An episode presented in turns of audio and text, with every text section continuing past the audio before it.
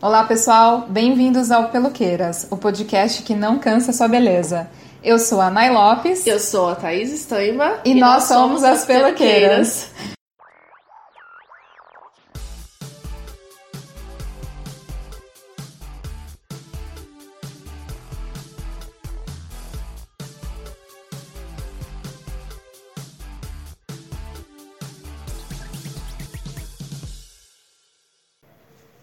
Uma série homônima do livro da escritora Liane Morari, à primeira vista parece que será uma história água com açúcar sobre famílias de classe média e alta falando de seus dilemas, como compras de roupa, festas para os filhos e escolhas do paraíso tropical para visitar nas férias. Qual não é a surpresa ao perceber que a única coisa que a série não foca é o conforto da vida financeira das protagonistas?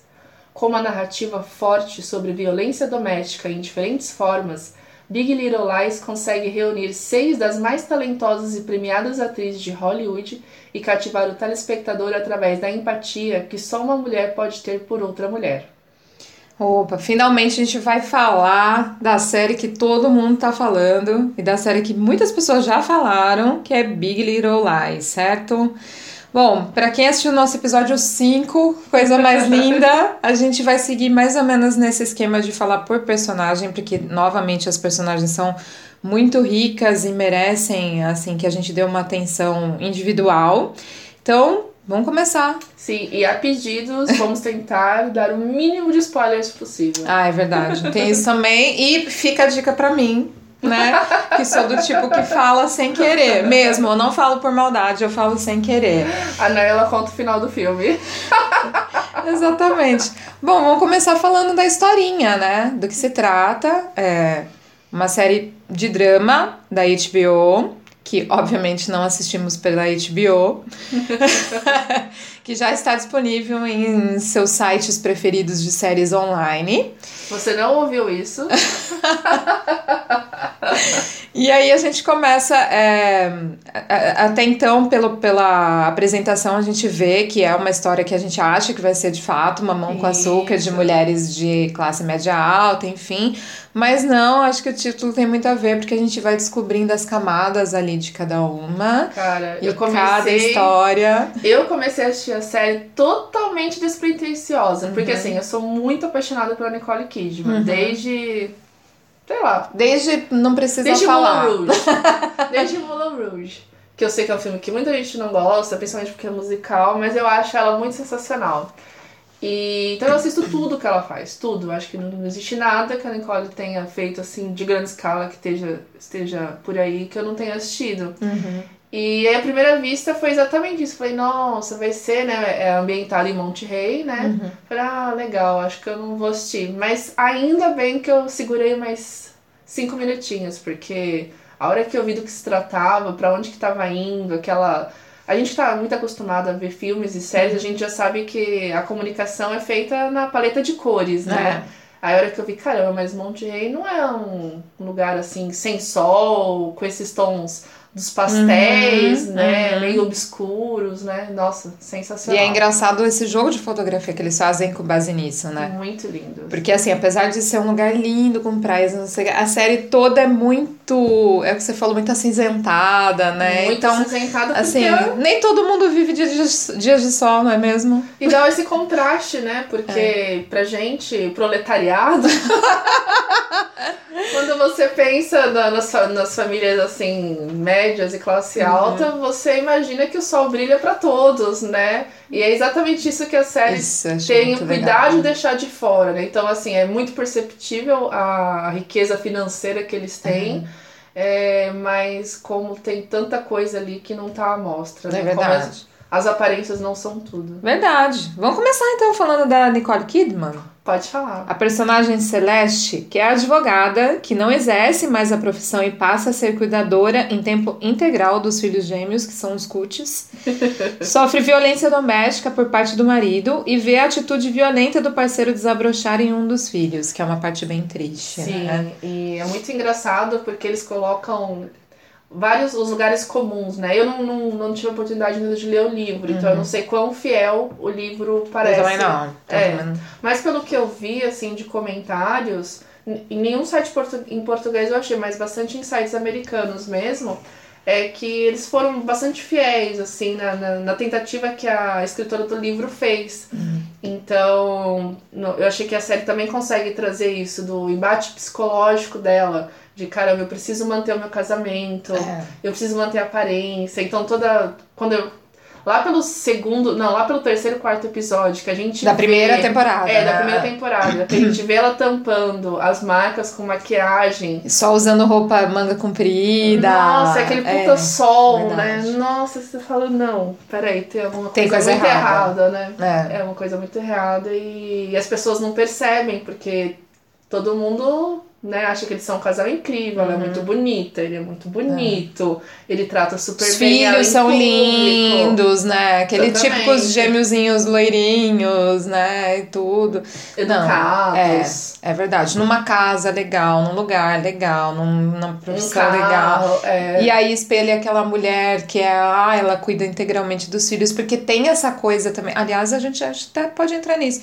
Porque tem muito essa coisa na escola, né? Porque como todas as personagens têm filhos mais ou menos da mesma idade, estão quase na mesma classe, acho que eu entendi isso. Sim, sim. É, tem muito essa cobrança da escola, da mãe ali, dos pais serem presentes, daquele tipo que tem que produzir o docinho, o salgadinho, o lanchinho da, da festa da escola. Tem muito essa cobrança também, eu vejo. sim. Então é, é uma coisa muito legal porque você começa a perceber ali. Aí depois a gente. É, aí eu ia até jogar na personagem que é a única personagem que trabalha fora lá. também, Sim, então. sim. Ah, a gente É. já pode falar dela, né? Que é a advogada, a Laura Dern, interpretada pela Renata. Ao contrário, que é a Renata Clay, interpretada pela Laura Dern. E que é uma empresária né, de sucesso, ela sofre com as críticas constantes por parte das outras mães e até mesmo da escola, é, por ter uma carreira bem sucedida. E a gente vai conhecer mais dela no final da primeira temporada e É. na segunda ela abre assim o coração. É, né? verdade. E- Eu- o que eu gostei é porque. Assim, pelo que entendi, na primeira temporada são mais as três, que é a. Nicole Kidman, a Reese Witherspoon, Witherspoon, nossa, é difícil, né? E a Shailene, Isso. né? Eu- Aí é na segunda temporada, no entanto que só as três aparecem na abertura da primeira temporada, eu acho, e aí na segunda temporada abrange as cinco por causa desse ciclo que elas formam de Sim. cumplicidade, né? Sim. E aí que essa advogada abre mais o coração na segunda temporada e vai. é, como que eu posso dizer? Vai, a gente vai entendendo mais o lado dela, porque, na verdade, na primeira temporada ela parece uma bruxa. Sim. Né? Ela não causa Mas é- muita empatia. É bem né? proposital, né? É. Quando você Uma bruxa na... no mau sentido. Sim, sim. deixa bem claro. É. Mas eu acho que é bem proposital, porque quando a direção, é eu acho, não sei se o roteiro ou a direção, mas acho que é é bem a direção mesmo. Você vê que a, a câmera, ela quer mostrar isso pra você. Então você enxerga a Nicole Kidman como uma mulher fresca Uhum. no começo. Você enxerga a a Nicole Kidman. Deixa eu começar a falar o nome dos personagens. É, mais a fácil. Celeste, a Madeleine, Madeleine. né, que é a personagem da Reese Witherspoon, como uma pessoa fofoqueira. É. Então eles te apresentam o personagem muito assim, muito pelas aparências. Eu acho que querendo que você faça esse julgamento É. mesmo, né? Bem superficial. E aí né? depois, é, bem, exatamente, bem, Bem superficial. superficial. E aí depois você vai, eles vão mostrando as camadas dos personagens e aquilo vai te dando vários tapas na cara, né? É. Olha só, eu julguei isso. É. E com a Renata acontece a mesma coisa, né? Porque é muito comum, eu que sou mãe, é, vejo isso bastante. É muito comum você receber esse julgamento e eu mesmo fazer esse julgamento. Ah, essa trabalha, essa não trabalha. Uhum. E, e é ridículo quando você vê o que você está fazendo, julgando as pessoas por um milésimos de, de segundos que você encontra É. ela, o que você sabe da sua vida, é constrangedor, para dizer o mínimo. É. E o interessante também, quando a gente, como a gente está falando dessa questão de trabalho, é que as outras também trabalham, né? Sim. Porque a, a, a Celeste, é, desculpa, a Celeste não, a Madeleine é corretora, mas aí ela tem uma flexibilidade maior. A outra que a gente vai falar é professora de yoga, então também ela tem uma profissão. Mas na verdade, eles focam muito na Renata pela aquela Renata ser o estilo de mulher empresária executiva que trabalha muito, trabalha o dia todo fora, e chega em casa à noite e tudo mais tal. Então tem essa pegada de cobrança. Ela compensa, né? é. Ela fica tentando compensar Ela a filha compensa. com bens materiais. É, isso é uma coisa. É. É, é. E depois a gente entende mais na segunda temporada por que que ela faz isso, né? Verdade. Continuando com os personagens, é, a outro foco da primeira temporada, né, junto com a Madeleine e a Celeste, é a Jane Chapman, que é a, a personagem da atriz Shailene Woodley. Ela é, é a personagem classe média que chega à cidade, né, É. e à comunidade. Ela conhece a- as demais personagens no primeiro dia de aula, né, quando ela vai levar o seu filho. E, cara, que eu, eu não entendi por que, ela não levou nenhuma premiação. A gente vai falar das premiações depois. Eu não entendi porque a personagem dela é muito rica. Ela é uma mãe solo É, isso é verdade. e aquele dilema dela de sofrer, ela sofre né, com a decisão de que ela tem um filho. é, isso não é um spoiler, gente, é, faz parte da É, série. faz parte, é fruto do estru- É- é estupro, fruto de um né? estupro. Uhum. E ela resolveu seguir adiante com a gravidez e ter essa criança. Ela é uma mãe solo, ela não quer saber do pai Uhum. da criança, embora ela tenha contatos, né? E, e mesmo assim, é, principalmente na segunda temporada, fica muito evidente como ela, mesmo ah, essa criança tendo nascido desse percurso, né? Ela, eu gosto muito da maneira como ela trata com o filho. É um jogo muito gosto. de igual para igual. É, bem tipo, horizontal a relação, é, né? Mãe, é. por que, que eu não posso abrir essa porta? Não, você não pode abrir essa porta por causa disso, por causa Uhum. daquilo. Não é, ah, não, porque tem um monstro ali fora É, te esperando. Verdade. E, nossa, eu achei assim. E a relação deles fica mais bonita ainda na segunda temporada, Fica, né? Quando ela fica. começa a tentar se abrir Sim, pro sim. amor ou pra conhecer uma, Pra uma nova oportunidade, uma nova né? oportunidade. Então, muito legal isso, né? Nossa, E o menino é uma graça também. Ele é uma graça. Super e- educado, menino muito inteligente. E ele levou bem, né? Porque ele, É. na primeira temporada, ele é vítima de preconceito, as coisas que acontecem são atribuídas a ele. Uhum. E por serem crianças, né? Tem bastante criança nesse, É. nessa série.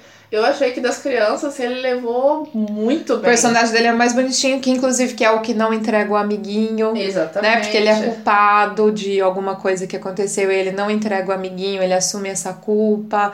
Então, como ela tem essa relação horizontal com ele, ela permite que ele seja honesto com ela e ela entender o que funciona. E quando ela vai defender ele é muito legal, porque ela fala, ele não mente pra mim.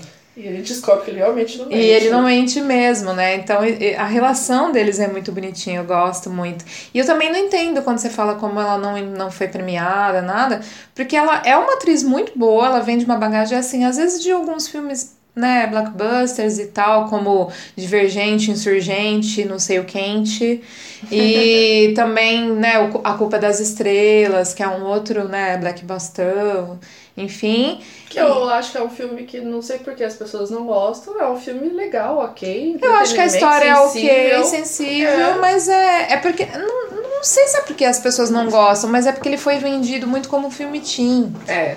Então ele ficou é estereotipado, erro, entendeu? Como um filme teen. Mesmo porque é engraçado, né? Porque. Ele nem tem tanto tempo assim, mas a gente vê a evolução dela como uma jovem mulher na série, mas que realmente já com um amadurecimento, enfim tal. E, a, e ela é explorada nesse filme, a gente nem vai falar do filme, mas já que a gente entrou no assunto, ela é explorada no Culpa das Estrelas como uma adolescente, basicamente, né? Exatamente. Então ele ficou muito com essa característica teen. E aí acho que por esse motivo ele não alavancou da forma que eles esperavam. Ele foi muito bem vendido, tem, É, história livro, a história é super legal. bonita, né? É, mas não sei, não foi uma coisa que. Mas ela na série, assim, eu, eu gostei muito da personagem. Me identifiquei muito, assim, na, nos dilemas dela, de Uhum. olha, minha vida tá uma bosta, mas aqui com o meu filho eu preciso ser o adulto dessa relação, sem deixar de ser amiga. Uhum. Então eu, eu gostei bastante. Eu gosto. A gente citou a Celeste, desculpa, a Madeleine, mas a gente não falou muito sobre ela, né? Então na série ela aparece como melhor amiga da Celeste, que ela sabe tudo sobre a vida da comunidade, né? Ela é muito uma pessoa muito preocupada com aparências, aliás, vive de aparências. Aí aos poucos a gente vai vendo que a gente só consegue, na verdade, entender a história dela na segunda temporada. Ela sofre de um complexo Porque de na primeira a gente só acha aquela pessoa que fica na aparências, que fica, né? É claro, ela é uma amiga, ela é uma pessoa sensível, ela, Ela é a pessoa das tretas. ela é gente boa, mas ela é a pessoa que causa, não é mesmo? E aí a gente vai vendo que na segunda temporada a gente entende que ela tem esse complexo de inferior- inferioridade por nunca ter feito faculdade, engravidado super jovem. é, E aí ela também menospreza muito esse trabalho de corretora que não é muito explorado, né? Então ela menospreza muito isso. Ela tem muitos conflitos com a filha adolescente, que é fruto do primeiro casamento, insegura com o segundo casamento, que aliás não vejo a hora de falar do Ed. É, não pelo tratamento né, do marido da atual, do Ed, que é uma graça, é o crush do- da série, É o meu crush. mas por acreditar que cedo ou tarde ela vai ser abandonada, como no primeiro, ela se intromete no casamento do. Ela tem uma relação muito bizarra, né, com o ex-marido. Que ela se intromete no casamento atual dele. Não, mas vamos combinar que ex-marido é bizarro, não é mesmo? Ele é estranho. Ele é um Ai, tipo estranho. Eu fico. Ele é. Principalmente depois da segunda temporada, que, a- que eles deram a chance da gente conhecer um pouco mais Uhum. da Madeleine, eu fico pensando em que momento que ela conseguiu se apaixonar por aquele cara, porque ele é. Ele é chato, ele é entrão, ele é. Ele é chato. Ele é inseguro numa medida ruim, sabe? Ele é inseguro na medida, tipo, não consigo pegar um copo de água sozinho. Ai, que ódio. Ele é inseguro, ele é chato. Você conhece o Ed, que é o total oposto. Pois é, mas você. Olha que interessante, né? Quando você vê a companheira do lado dele, que a gente já vai falar, a É. companheira dele é uma pessoa extremamente, até então, zen, equilibrada, professora de yoga e blá blá blá. Vamos falar dela, É, né? não, em algum É. momento até a Madeleine fala, ou alguém, não sei se é a Madeleine que questiona, por como é que eles. Como é que a, a Zoe, né, que é a personagem que a gente vai Uhum. apresentar agora, como é que ela pôde. é, a Zoe na, na personagem, a Zoe é a atriz. Como é que a Bonnie pôde se apaixonar pelo cara, Uhum. porque. Imagina como isso era antes dela, então. Não, é verdade. Gente do céu. É verdade. Bom, vamos falar dela. Fala aí. Bom, a Zoe, que é a personagem Bonnie, é a, é pessoa- até então essa pessoa que a gente tá falando, que é professora de yoga. Lembrando, é a única mulher negra da série, até depois a mãe dela entrar, enfim. Professora de yoga, mãe da filha do ex-marido, então da, da Madeleine, com quem ela é casada atualmente. Ela acaba desenvolvendo um relacionamento de confiança e paciência com a filha adolescente Da Madeleine. da Madeleine, que é uma paciência que ela não tem e ela conseguiu explorar na, na, na mulher atual do pai dela, enfim. E é uma relação que eu acho que é bem legal, né? É, aí ela se destaca mais na segunda temporada, que a gente começa a conhecer mais o seu passado, que até então, na primeira temporada, ela foi uma muitíssimo coadjuvante, e na segunda ela consegue é, é, ter o seu papel mais consolidado. E aí ela sofre de. a- ela, ela começa a entrar nessa questão da própria violência que ela sofria da mãe. Sim. Porque é engraçado, né? Quando você começa a assistir a segunda temporada, você vai achando que ela é uma pessoa que não tem paciência com a mãe, que não tem um relacionamento Sim, fácil, sim. que não gosta. Você fala, putz, a mulher ela não é, ela não é zen, ela Professor é intolerante, Diogo- é. Diogo é meu ovo, Ela não né? é zen, ela é intolerante, ela é uma pessoa super problemática. E quando eles vão começando a explorar o passado dela e você vai entendendo o quanto ela já sofreu, o quanto ela já foi abusada moralmente pela mãe, o quanto né, o pai nunca a defendeu. Então ela tem, ela, ela tem esse gap que só é mais consolidado do, na segunda temporada, inclusive no, do meio pro fim, assim. Não é uma É. coisa que é muito explorada, né? Não tem como terminar a série sem pensar, ainda bem que ela foi pro yoga, senão eu no lugar dela não teria dado conta. Verdade, verdade. E, bom, acho que essas histórias se complementam. A gente tem esse, esse ciclo das cinco. Vou começar a chamar de cinco principais, porque É. na, cinco, na, na segunda temporada elas já ganham papéis maiores, então a gente consegue considerar. E. E aí entra a sexta. a sexta principal, que é a nossa, né? Quase ninguém conhece, que é a Mary Streep, que interpreta a personagem Mary Louise. Que chega na segunda temporada como uma sogra bem intencionada da Celeste, querendo ser a avó presente na vida dos gêmeos, em busca de saber o que houve com o filho dela. É, E aí você conhece as pessoas como elas são. Você acha que é uma velhinha, bem intencionada, bem legalzinha. E ela testa, né? A paciência e a amizade entre a Celeste com ela mesma e entre a Celeste e todas as outras personagens. Né? Você vai entendendo que ela não foi para ajudar, né? Na verdade, ela, ela se aproximou para tentar entender o que aconteceu com o filho. Se aproximou também para testar o tempo todo a, a Celeste como mãe, como mulher, enfim. E, inclusive, um ponto muito absurdo é que ela duvida o tempo todo do, do estupro né, do marido dela em relação a, a, a outra personagem. A outra personagem. É, exatamente. É, então. E é muito foda, assim. Cara, é Meryl Streep, né, gente? Não, e você não... começa a ficar com raiva, Nossa, né? Olha, lá pelo. É. Sei, acho que não chegou nem no quarto episódio da segunda temporada. Eu tava com tanta raiva. Cada vez que ela aparecia é. em cena. Sabe quando você dá uma desviadinha no olhar? Tipo, que mulher do inferno. Você começa a ficar com raiva, né? Você fala, ai, vai de retro. É né? muito convincente é. quão ruim ela é. E quando as outras pessoas aparecem, ela é um anjo, né? Todo mundo diz que ela ah, é só uma avó tentando ajudar. Ai, que raiva dessa Verdade. mulher. Verdade. É, a gente, a gente é realmente complicada. E aí a gente entra nos, justamente nos personagens coadjuvantes. Eu preciso falar da terapeuta. Não, essa terapeuta. Que, ó, gente, ela mereceu até um post no meu Instagram. Porque... quem assistir esse, é. esse, essa série tiver uma terapeuta para indicar que seja. Nesse naipe, queremos. Please, queremos. queremos. A terapeuta, inicialmente, né, é uma terapeuta do, do casal, da Celeste e do e do marido dela, do casal Wright. Do Perry. É, mas ela percebe aos poucos a necessidade da Celeste e começa a atendê-la individualmente, porque ela viu que já não era mais uma questão de terapia de casal. Ela funciona como um catarse para a personagem Celeste organizar as ideias, esclarecer um pouco para quem assiste como funciona a mente de uma pessoa vítima de violência doméstica. Sim. E aí ela vai dando os direcionamentos assim que você fala, cara ela é muito boa. Não, é bem nessa pegada. E ela faz o tempo todo a Celeste se questionar. Que, aliás, é o papel da terapeuta, não é mesmo? Não, e ela faz o. Você, como. Você que tá assistindo, se, se, se questionar. Uhum. Porque até certo ponto, eu acho que é muito fácil cair no lugar comum, porque, poxa, beleza. A Celeste abriu mão. É, você acha que ela apenas abriu mão do, da carreira que ela tinha para ficar em casa e cuidar dos filhos. E você vai vendo que já não é bem assim. Ah, mas ainda ela é uma mulher bonita, ela tem um, um, um respeito na sociedade, Sim. ela tem um grau de importância na comunidade. Uhum. Lembrando que a escola, né, é uma escola comunitária, Sim. né? Sim. Então, todo, por isso que todo mundo colabora bastante, eles é. pedem bastante envolvimento do, dos, dos familiares, que como deveria ser, né, no mundo perfeito. E. E aí você vê que não é só isso, né? que tudo bem, ela é bonita, ela, ela tem um porte, ela tem isso, e como para ela, ela tá muito presa nesse, nesse estereótipo do casamento feliz, da pessoa perfeita, do ai, ah, eu não posso falar que meu casamento tem isso, eu não posso falar aquilo, tanto que ela não se abre com as amigas dela até quase o final é, da primeira temporada. Verdade. E, cara, eu acho que a terapeuta, assim, ela é cirúrgica, ela é muito é. cirúrgica.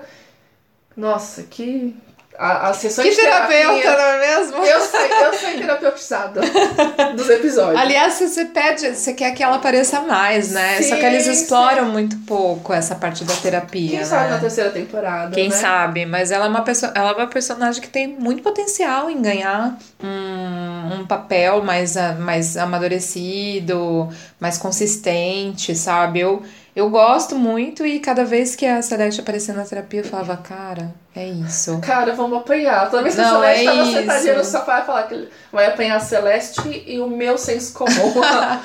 Não, e aí quando a gente fala da Celeste de novo, a gente começa a perceber o quanto a relação era além de um simples abuso. Nossa, desculpa usar a palavra simples, não é isso. Mas a, a relação ia além de um abuso de violência doméstica, alguma coisa nesse sentido. Você começa a perceber que é uma relação doentia na qual ela também batia nele. Sim. Na sim. qual ela também ela só ela passou somente a fazer sexo dessa forma. Então, é, eles começaram a se complementar. Porque é diferente quando a mulher é abusada e sofre um abuso e, e essa violência e, e ela não condiz com isso, ela não aceita isso. É um grau diferente.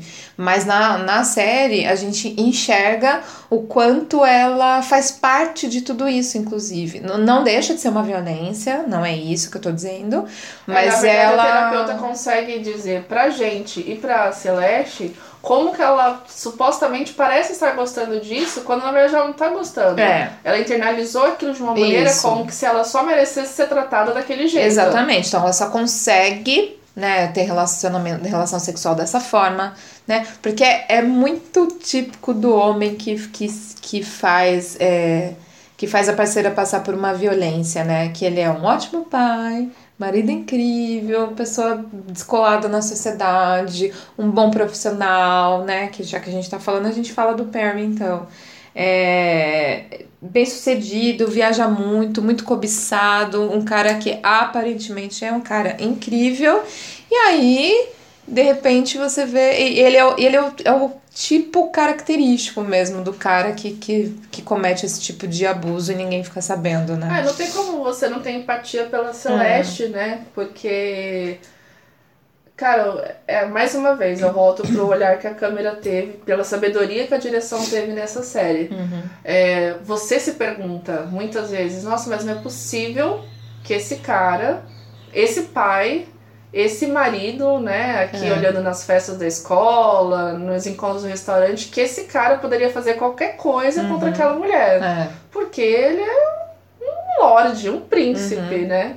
E eu acho que ela, e, e mais uma vez, né, falando novamente da terapeuta, ela é muito sábia em trazer isso pra terapia, em fazer a Celeste falar isso em voz alta, né? Como ela faz isso em É, várias vezes. Isso é verdade. E reconhecer o que está acontecendo com ela. né? Então, É. ela realmente ela ficou aprisionada por muito ela fica aprisionada há bastante tempo, né? Que, cara, se eu contar pra alguém, ninguém vai acreditar. É. Que é quando a gente vai conversar com vítimas ou ouvir depoimentos de vítimas de violência e de estupro. É, o medo da denúncia é essa, porque, gente, ninguém vai acreditar. Ninguém, imagina, ele, Ele é incrível. ele é incrível. E muitas vezes você ouve isso, né, da. Da ó, fiquei emocionada. Ah, é verdade. É. É, nem a mãe da vítima acredita, nem o pai, nem o parente. Nem a porque... sogra, Nem Exatamente. ninguém. É, é verdade. Bom, vou deixar pra você falar do Ed, então. Ai, só porque ele virou meu crush. Gente, assista essa série pelo Ed Somente Mackenzie. pelo Ed. Não é porque ele é bonito, nada Não, disso. Ele aliás, é a gente cara- nem liga pra isso. Ele né? nem é o cara mais bonito da série. Gente, ele é um companheiro dedicado à esposa, né? Ele é a esposa da Mada... Ele é... A esposa dele é a Madeleine. Ele demonstra uma preocupação com a esposa e as filhas. É sempre responsável com as atividades da casa. E assim, não é de maneira forçada, é de maneira natural. Super espontâneo, né? Aliás, eu vou ter... Fica a vou dica. aproveitar. eu vou agradecer porque eu tenho um companheiro desse. Ai, que legal. Mas eu não faço as mesmas coisas, tá? Quase ele esteja ouvindo e vai assistir a série. Não acontecem as mesmas coisas, ok? É, então ele desenvolve um diálogo com a filha mais velha da É. Madeleine, né? Que não é filha dele. É uma outra pessoa que tem uma biológica. relação horizontal, né? Exatamente, Muito é muito legal. É... Cara, e a relação dele com a filha dele é muito É muito maravilhosa. legal, a né? pequenininha, que a gente vai falar depois só dela, né? A É. Chloe. Cara, que é uma relação gostosa de paternidade e de, da casa e tudo mais. E de amizade. e de amizade. é. Ai, ai, é crush real oficial, assim. Ai, aliás, eu vou te falar uma coisa, viu? Se vários homens, né, heteronormativos que fossem com esse padrão do Ed, cara, a gente teria muito menos problema, assim, na Nossa. vida conjugal. Porque E é muito legal porque dá uma dó dele quando algumas coisas acontecem, É. né? E eu, assim, eu não sei como é que é no livro, né? Mas eu acho que foi bem proposital pra ver que ninguém é perfeito. É. Nenhum relacionamento é perfeito, mesmo que você tenha Exatamente. uma pessoa com a compre... o nível de compreensão do Ed Mackenzie. Eu gosto muito dele na segunda temporada. Na- na- assim, não acho que em momento algum ele foi apagado, e não acho que ele não, Não. não foi muito explorado, pelo contrário. Eu acho que na segunda temporada ele vem com uma maturidade acima da média, de um rei, de um jeito de resolver as coisas que ninguém talvez teria esse tato. E é muito E ele- engraçado que eles jogam a gente, É. tipo, ah, ele vai cair no lugar comum. Puta. Não, então, ele na não verdade, cai. ele não era aquele cara. Ele é diferenciado. É, é, nossa. como a gente prometeu, a gente não vai dar spoiler, mas ele é um cara que consegue ter uma maturidade pra resolver um problema de uma forma totalmente Ele é o diferenciada. cara mais adulto da série. ele e a Chloe, a menininha É. de 6, acho que ela tem 8 anos, 6 anos, de 6 a 8 anos, são as pessoas mais É, adultas da verdade. série, equilibradas. Eu gosto muito do perfil dele, do formato, da característica, do caráter, inclusive, do jeito que ele res- tenta resolver da forma dele, da forma que ele acha mais apropriada. Real, né? Conversa, tá Exato. incomodando, ele fala. E joga na cara, entendeu? E É. fala, não, não é isso, não tá legal. Precisamos resolver, não é pra deixar pra amanhã. Aliás, eu Nossa. gosto porque eu, assim, eu não, não sou casada, não pretendo Brasil, todo mundo já sabe. Mas é, o que eu penso em relação ainda a uma, um relacionamento hétero normal, heteronormativo, um casal heteronormativo como eles, eu penso que, cara, acho que muitos problemas conjugais poderiam ter resolvido, ser resolvidos dessa forma quando você enfrenta o problema põe na mesa e fala: não é assim, não tá legal, não é assim que funciona, você não agiu bem, eu não agi bem, whatever.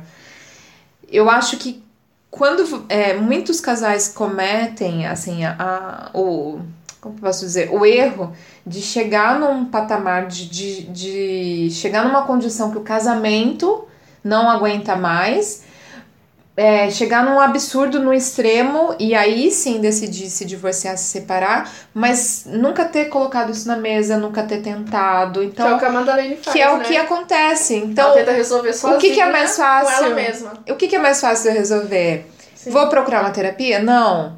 Vou fazer, não, vou fazer uma outra coisa. Aí faz É. merda, dá errado, e aí você fica super arrependida porque você não buscou ajuda. Então, o problema, acho que o tempo todo, tá? Eu não vou nem falar de relacionamento agora.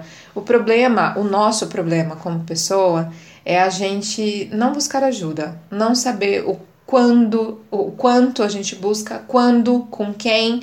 Eu acho que independente de terapia ou não, de você buscar uma ajuda profissional, é, você conversar com a sua amiga, você conversar com a sua mãe, você conversar com a sua filha, você conversar com seu marido, com a sua companheira, ou seja, é, evita que você lá na frente faça muita merda, evita que você cause um transtorno desnecessário numa relação que é tão bacana como essa, por exemplo, porque você simplesmente quis resolver sozinha e não procurou ajuda.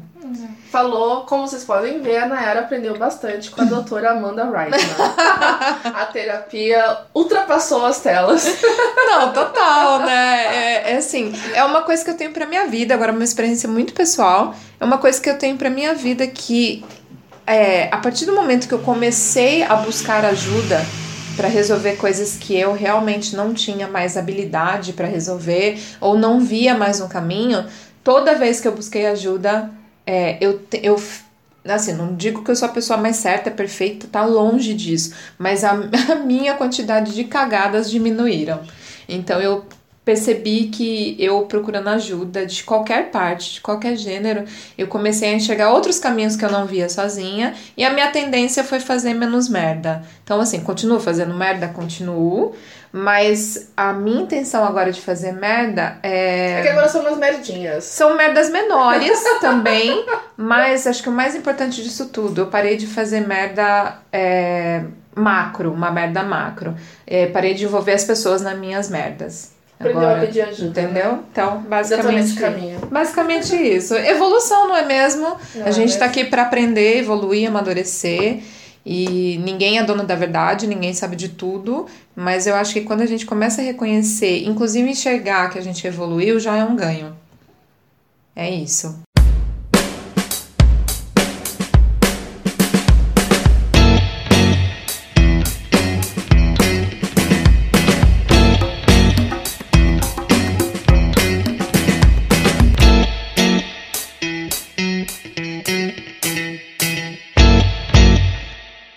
Falando em ganhar, vamos para as premiações dessa série, porque Yes. olha. A HBO tá pra fazer outra série que tudo quanto é lugar que eles inscrevem ganha. Bom, é, a, HBO, a HBO já tem uma característica diferenciada. Ontem eu aprendi com uma pessoa isso, eu não sabia, que a Netflix, a Netflix ela não costuma fazer contratos de série, ou seja, ela lança uma série, ela lança uma série, a série foi bem, ok, vamos ter segunda temporada, não foi bem, corta, apagou. E isso aconteceu. E aí depois são milhões e milhões é... de pessoas chorando. Netflix, não faz isso comigo. E tem, e, e, tem essa. Acontece muito essa merda. E eu acabei de descobrir ontem que uma série que eu curto muito foi cancelada porque, ah, foi cancelada, não rolou. E aí, quando a Netflix deseja fazer e você não tem esse compromisso, por exemplo, os, ato os autores já se. já se. É, já se venderam, já se programaram com outros trabalhos. E aí, quando disso. ela deseja fazer. Eu aprendi isso ontem, tá? Olha, gente aprende todos os dias. Então, ah, né, aprender, é, os autores já se comprometeram com outros projetos, outros trabalhos, eles não vão fazer. A HBO tem uma característica muito bacana, que é fazer uma espécie. É, é lógico que ela tem as séries que ela faz piloto, né? Sim, é, obviamente, como mundo, todo né? mundo, mas, por exemplo, ela não fez uma série com Nicole Kidman a Reese Witherspoon, entre outras, para ser uma série cancelável. Ela já fez uma série com visão. Então ela já faz o pacote. Ela já faz a primeira, provavelmente ela já encomenda uma segunda. Então você prende os autores aos seus contratos, enfim. E aí já avisa que vai lançar uma terceira. Fale, é, fale, fale das Em 2017, né, em relação à primeira temporada de Big Little Lies, em 2017, é, a série foi indicada a 14 categorias no Emmy Awards Venceu 8 das 14, incluindo melhor série, direção, atriz para Nicole Kidman e a Laura Dern. Melhor supervisão de música, que inclusive é uma mulher, que é a Susan Jacobs, e a gente vai falar de música depois. E também indicada em três categorias do TCA e venceu todas como melhor série e série especial. Chupa, né? Só isso. Agora em 2018, ainda em relação à primeira temporada, né? Porque ainda não começaram as premiações da segunda temporada, foi indicada em quatro categorias do Globo de Ouro e venceu as quatro. Novamente, melhor atriz para Nicole Kidman e para Laura Dern. Indicada em quatro categorias da Critics' Choice Television, venceu as quatro. Novamente, melhor atriz para Nicole. Indicada em duas categorias do Screen Actors, venceu uma, Nicole, indicada em uma categoria no Producers Guild of America. Novamente, Nicole. Cansei! eu cansei! Eu cansei! Nicole, gente. A Nicole Kidman arrasou. E agora vamos falar de. Da trilha sonora. Falar de música? Ai.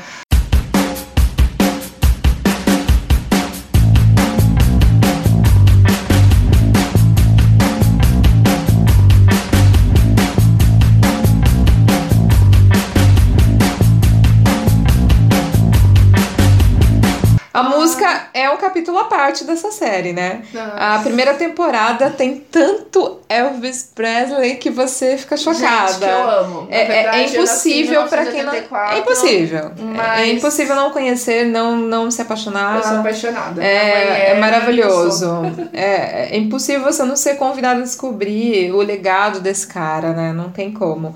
O inusitado é que a trilha, a trilha nos é praticamente apresentada pela Chloe, que Sim. é uma menininha, como Sim. a gente falou, de 6 a, seis a 8 anos novamente. Ela é absolutamente viciada em música, ela tá sempre com uma playlist em mãos, sempre adequando o ambiente, os assuntos, a rotina, além do nosso rei do rock, o Elvis. A trilha tem três estilos: indie pop, folk e outras artistas que não são, não, não são tão conhecidos, né? Mas que eles encaixam perfeitamente na série. É, não à toa, concorreu ao prêmio de trilha sonora do Emmy e venceu por unanimidade. É, bom, temos essa trilha no Spotify temos, que a gente agradece. Dica. Temos a trilha no Spotify, tem trilha original da série. É, inclusive tem uma trilha da Chloe, eu acho. Sim, é sim. isso. Então, assim, fica o convite de, além de uma fotografia incrível, uma história muito bem feita, personagens maravilhosas, é, um equilíbrio de, de pensamentos assim, nossa, eu só tenho coisa boa para falar dessa série, cara. Quando alguém me pergunta, fala, meu, é boa mesmo? Eu falo, senta Senta, Senta. que, a- senta que lá vem a história. Senta. Porque eu vou Tá discorrer. muito Eu acho incrível. A trilha é sensacional, não poderia ser mais assertiva. Não faz a diferença o fato de serem ah, músicas que a gente não costuma escutar. Fale por você. Assim, tô falando de, de conhecidos. Sim, tipo, a- sim, assim, sim. músicas conhecidas. Eu não sou uma pessoa que escuto indie. Eu Então, sou. tipo, é assim. E pra mim não faz diferença, na verdade. Cara, eu vou dar um pequeno spoiler sem dar muito. Pode ser. Tem duas músicas que eles fazem uma releitura na segunda temporada, uma da Janis Joplin. Hum. Eu chorei a hora que eu ouvi, de tão lindo que ficou. É muito maravilhoso. Era só isso. Tem uma outra também que é óbvio que eu não vou lembrar, mas na segunda temporada eu me toquei, eu falei, caraca, é essa música. Mas é lógico que eu não vou lembrar, não é mesmo? Estamos bem de cabeça então hoje. fica o convite pra quem pensou em algum momento assistir essa série, a gente só tem que falar, assistam. Assista, assista, porque é muito maravilhoso.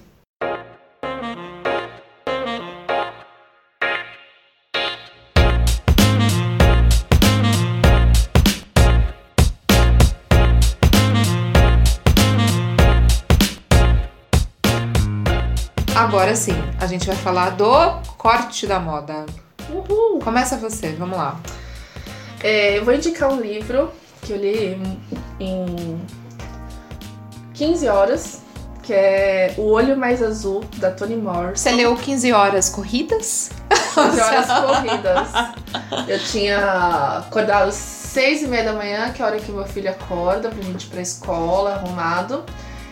Trabalhei o dia inteiro e tudo mais. Aí eu falei, ah, vou dar uma sentadinha. Depois coloquei ele pra dormir 8 e meia da noite. Vou dar uma sentadinha Vou ler umas três pra páginas começar a ler aqui. essa. Vou ler um capítulo. Eu sempre, eu sempre vejo os livros por capítulo. Uhum. Fui lá, tomei um energético, porque eu não queria parar o livro. Eu tive que parar, porque meu filho acordou, e tive que fazer ele dormir de novo. E aí outro dia ele saiu de novo pra eh, levar ele na escola e tudo mais. E aí eu cheguei da, da escola e terminei o livro. Ai, Gente, que livro. Olha, é, por que, que eu estou indicando ele? Porque ele fala de violência doméstica também uhum. entre outras, muitas outras. E que livro lindo. Eu, eu ainda estou arrebatada por esse livro.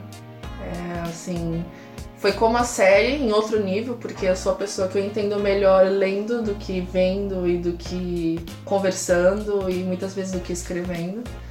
E foi assim. Nome da autora, É a Toni Morrison. Toni Morrison. Isso, Toni Morrison. Bom, esse livro acho que a gente já conversou, né? É um livro que veio pelo Tag Inéditos. É um livro muito foda e tem muita gente lendo ele ainda. Eu não sei se veio esse ano pela Tag, o ano passado acho que foi esse ano, não lembro. Mas, cara, é um livro que tá muito falado, assim. Leiam, né? Jamila muito fala lindo. sobre ele. É, Jamila ainda faz um prefácio, inclusive, e bem, é uma rainha falando de outra. É, é isso, né?